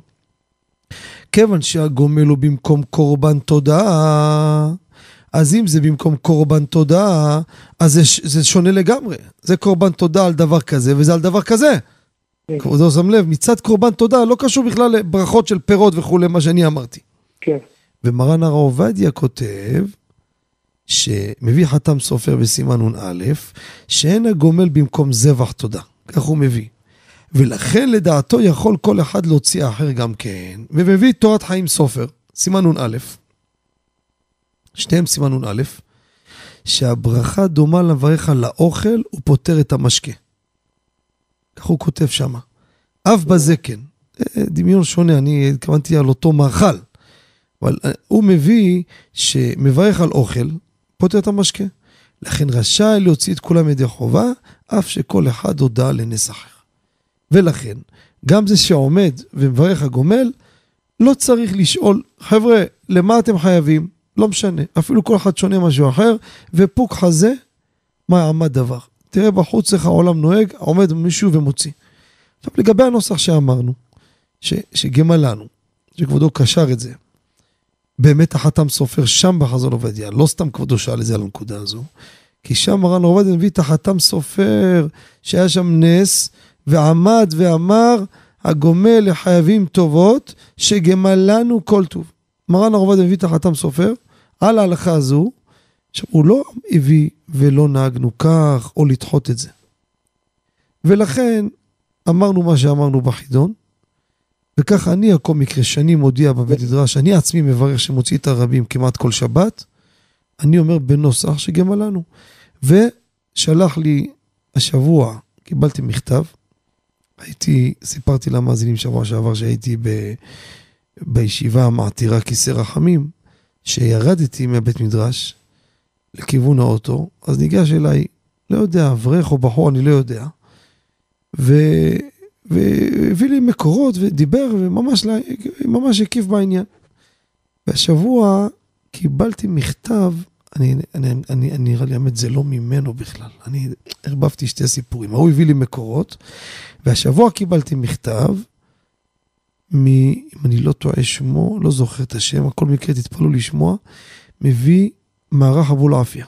ונוחיים אבולעפיה כותב בפירוש גם כן, ש... שמוציא את הרבים ידי חובה, יאמר בנוסח גמלנו, והם יענו, האל שגמלנו כל טוב, יגמלנו כל טוב, סלע ועט. ככה בתמצית העניין. יישר כוח לכבודו, שיהיה לכם חודש טוב. ושבת שלום ומבורך. נעבור למאזין הבא. שלום וערב טוב. שלום וברכה. שלום עליכם. יישר כוח לכל החזקים, כל דברי מה שעניינים כל שבוע. הרב, לגבי אוכל בשר וחלב, אדם שנמצא בסעודה בשרית, הוא אכל בסעודה שאכל בשר בסעודה, והביאו כאילו, נגיד בסעודה גלידה, אין, גלידה, ובירכו עליה שהכל, ואז צועקים מאחורה, זה חלבי חלבי. אמרו ביחד עם סעודה בשרית. האם גם פה לפי המעמד יטעם מהגלידה, או הוא עדין, או במקרה שהוא לא בסעודה, הוא אכל בשר, סיים סעודה, אחרי רבע שעה, כאילו, כאילו עוד לא עבר שעה. פה יטעם מהגלידה החלבית או לא יטעם? שאלה יפה מאוד. אה, סליחה, תמשיך, כן. שאלה שנייה, מחילה כבוד הרב, אה, לגבי להפשיר חלות קפואות אה, ביום אה, שבת, צריך סעודה רביעית. האם דווקא שיהיה באותו יום גדול, או גם סמוך לשבת? סמוך למוצאי שבת. יפה. כן. אז המאזין פה הנכבד לא סתם שאל מה ששאל, זה אחרי שכבר הוא, לפעמים אתה רואה לפי השואל, שאלת חכם, למד כבר את כל הסוגיה, ואז עכשיו הוא מביא את השאלה, ואני אגיד לכם רבותיי, השאלה שהביא פה שאלה לא פשוטה. הוא שואל ככה, אדם בירך, אדם בשרי, בא בירך, לדוגמה, הביאו לו איזה גלידה, וריח שהכל נהיה בדברו, פתאום הוא אה, חלבי, אה, מה הוא עושה? עכשיו, זה לא סתם קרה, הוא שואל למאזין, זה קרה בתוך הסעודה, מה זה משנה בסעודה או לא בסעודה? אז בואו תראו, נעלה את הדברים, ובעזרת השם, ככה מה שיוצא מתוך העניין, הסוגיה. יש תשובת הרמב"ם סימן פ"ד, ומרן כותב בסימן רט"ו אצלנו באורח חיים, כידוע, איסור ברכה לבטלה אסור מהתורה. יש שיטת תוספות זה דרבנן, בסדר. שיטת הרמב"ם ומרן שולחן ערוך, ברכה לבטלה זה איסור דאורייתא. איסור אכילת חלב אחרי בשר, שימו לב, שלא בסעודה, זה מחלוקת ראשונים. יש אומרים רק בסעודה, יש אומרים גם אחרי הסעודה זה צריך לחכות שש שעות. אני לא בא להגיד רבותיי שאנשים יאכלו, אני בא להגיד בשורש הדברים איך אנחנו מסתכלים במשקל. זאת אומרת, אם אני ואחתי שהכל נהיה בדברו, אם אני לא אטעם מזה, אני עובר איסור דאורייתא של ברכה לבטלה. אם אני אטעם, אז בסדר, יש פה דרבנן. כותב הרב בחווה דעת, חלק ד' סימן מ"א, כיוון שאיסור ברכה לבטלה מהתורה, עדיף שיטעם מאשר יעבור על האיסור ברכה לבטלה. וגם לפי תוספות שאיסור ברכה לבטלה זה מדרבנן, אומר עדיף שיטעם. למה? אכילת החלב זה לא איסור ברור, זה תלוי במחלוקת. ברכה לבטלה, גם אם זה דרבנן, זה איסור ברור לכולי עלמא. ישאל אותי, אבל על אכילת איסור לא מברכים. אומר, חלב זה לא איסור בעצם. זה לא דבר אסור. השעה אוסרת אותו. חלב זה לא אסור. אתה אסור לך לאכול זה. אבל מה אני רוצה לומר? שימו לב עכשיו מה קרה. הרב וחווי דעת אחרי זה בא ואומר, לא, אני מתיר את זה מטעם אחר. אני בכוונה הבאתי את המהלך. הוא אומר, אספק ספקה. ספק שמא מותר לאכול חלב לאחר סילוק שולחן וברכת המזון. שמתם לב על מה הוא בונה? ואם תאמר כמו האוסרים, שמא יש ברכה גם על דבר איסור. מוסיף, וגם שיטת רבנו קלונימוס, חצי שיעור, אתה טועם טיפה רק, מעט, חצי שיעור בדרבנן להתיר. נו, אז לכאורה מי שרואה את המבנה של הספק, אני מתייחס רק לדעות הראשונות, זה רק בסעודה. מצד שני, צירף פה גם חצי שיעור. עכשיו, בהליכות עולם, חלק ז' עמוד ל', שהביא את, את מה, גם, ב, גם במסקנה בחווה דעת, מי שיראה שם את המסקנה שלו, הוא לא מדגיש שזה דווקא לאחר הסעודה. כותב, אכל בשר, הוא בשרי. בא בירך על החלב ונזכר, אומר, הרב יטעם מעט. גם מי שיראה הלכות העולם, חלק ז' עמוד ל'. הביא שם עוד דעות בספק, שדי בנטילה וקינוח הפה להתיר. הנה אתם רואים? קינוח הפה להתיר זה גם בתוך הסעודה. נכון?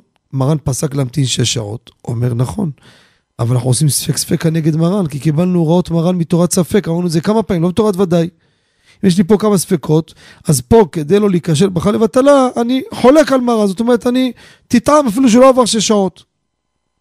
נראה מכל המכלול של הספקות, גם, גם בחווה דעת שהזכרנו, גם בהליכות עולם, גם לפי המסקנה שהוא כתב שם, נראה שגם, שימו לב, בתוך הסעודה, כמובן, אבל אני מדגיש, כל זה לאחר שהיה פה כבר קינוח, זאת אומרת, אכל משהו, קינוח הפה, נטילה, זאת אומרת שהיה פה איזה, היה פה אה, דבר שהוא לגמרי, דוגמה, אני אכלתי בשר, אכלתי חמל, ומישהו הביא לי גלידה, עדיין זה בפה. זה ודאי בתוך הספקות שראינו פה, אין צד להתיר את זה. אבל ככה לכאורה בפשטות, אני אומר לכם לכאורה מי שמסתכל, וגם מי שכותב בהליכות עולם. אכל בשר ואחר שעה שחר בכלל מאכל חלב, ככה כותב למעלה בכותרת. מי שיראה במקורות שם, לפי כל הצירופים שעשה, לאו דווקא שעבר שעה. ושם לגבי נטילה וקינוח הפה, גם המסקנה שמה. הוא לא התנה שאיתם רק באופן שיהיה סילוק שולחן וברכת המזון. ולאו דווקא שעברה שעה. מסקנה שלו, בירך שלא בכה לבטלה. ככה נראה בפשטות, וידוע בספר מרן הר עובדיה, רואים את זה עשרות פעמים. דברי תורה, עניים במקום אחד, עשירים במקום אחר. בכותרת אתה רואה לשון שמי שקורא רק את זה, הוא מבין ככה. רואים את זה בלי סוף, זה אנחנו לא מתרגשים מה...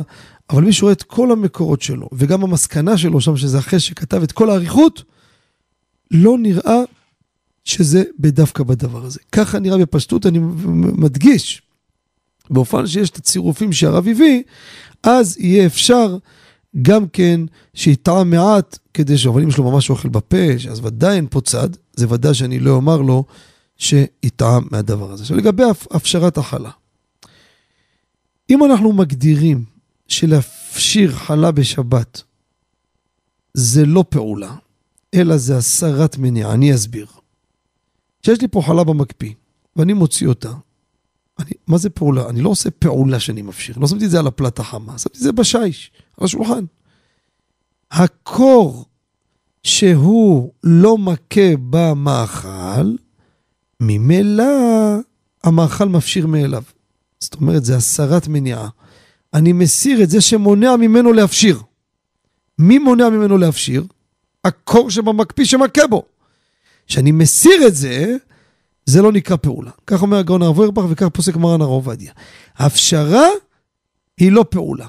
הכנה משבת ליום חול זה פעולה שאני עושה פעולה. אני מסדר, אני עורך, אני חותך ירקות, עושה פעולות.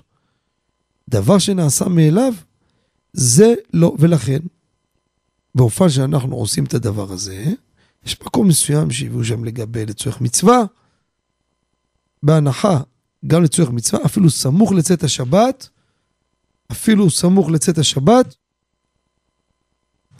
גם כן, גם כן יהיה מותר. אה, יש איתנו מאזין? כן, אז שבת שלום וחודש טוב. שלום וברכה למאזין הבא. ערב טוב, כבוד הרב. ערב טוב ומבורך. הרב, יש לי שאלה. שתלתי עצי פרי בי' באייר תש"פ. כן. השאלה, מתי אני יכול להשתמש בהם, בפירות? יפה. שאלה, אנחנו ניתן פה את הכלל, שנדע איך אנחנו מונים שנות עורלה בפירות האילן. מאזין הנכבד כן. שואל, הוא שתל עץ בי' באייר תש"פ. מתי יכול להתחיל לאכול מהפירות? אז נשים לב רבותיי, החישוב של ג' שנות עורלה, כל אילן, שלוש שנים ערלים יהיו לכם. שלוש שנים ראשונות, הפירות האלו לא רק אסורים באכילה, אסורים בהנאה גם. עכשיו, מה זה שלוש שנים? לא מודדים מאותו רגע שלוש שנים מעת לעת. החישוב הוא כזה. אילן שנטעו אותו 44 ימים ויותר לפני ראש השנה, בדוגמה של כבודו, י' באייר זה הרבה יותר. אבל מה המינימום הכי קרוב? ט"ו באב. ט"ו באב, יש לך עד אלול, ויש לך את חודש אלול, ביחד כבר, יש לך פה 45 ימים, 44 ומעלה. כשיגיע ראש השנה הקרוב, במקרה שלך, הגיע תש"פ, נחשב לו לשנה. ולמה? רבותינו דרשו 30 יום בשנה, חשוב שנה. תגיד 30, למה 44? יש לנו עוד שבועיים של קליטת האילן. אז עד לראש השנה, נחשב לך שנה. מי שעשה את זה, ט"ו דה 44 ימים ומעלה, כמו כבודו. עכשיו יש לך את שנת תש"פ עצמה, שנה שלמה, זה כבר שנה שנייה. תשפ"א זה השנה השלישית. עכשיו, פה, כיוון שאני נתת, החכמים נתנו לנו פה הטבה. איזה הטבה? ש-44 ימים יחשיבו לנו אותם לשנה. לא הייתה שם שנה שלמה. פה אנחנו נמתין עד ט"ו בשבט של תשפ"ב. כי ראש שנה לילן זה ט"ו בשבט. אבל אם היה פחות מ-44 ימים, אז מתי מתחיל למנות? מראש השנה. כי פחות מ-44 ימים לא נכנס לך בחישוב להחשיב לשנה. אז אני החמרתי עליך בהתחלה, אז אני אעשה חישוב שלוש שנים, ובראש השנה, בראש, זאת אומרת, תש"פ כולו, פא, פ"ב, ראש השנה תשפ"ג, כבר יהיו מותרים באכילה, כמובן זה נטע ערבה, צריך לחלל וכולי בקדושה. אז הכלל הוא כזה, אם אני באתי וניצלתי את ההטבה, נקרא לזה בלשוננו, בשנה הראשונה לקחנו 44 ימים ומעלה, לא משנה כמה זמן, אבל לא הייתה שנה שלמה. החשבנו לך את זה כשנה, אז ההטבה הזאתי, אתה לא יכול בסוף ולהגיד, אה, ah, ככה, הנה שנה ועוד שנתיים ונגמר. לא, שם אתה צריך לחכות עד ט"ו בשבט. ט"ו בשבט, כי זה ראש שנה לאילן. אבל אם לא הייתה לך הטבה בתחילת השנה הראשונה, דהיינו, היו פחות מ-44 ימים, אז כל הימים האלו, אני בכלל לא מניתי לך אותם. מתי אתה תתחיל למנות? מראש השנה.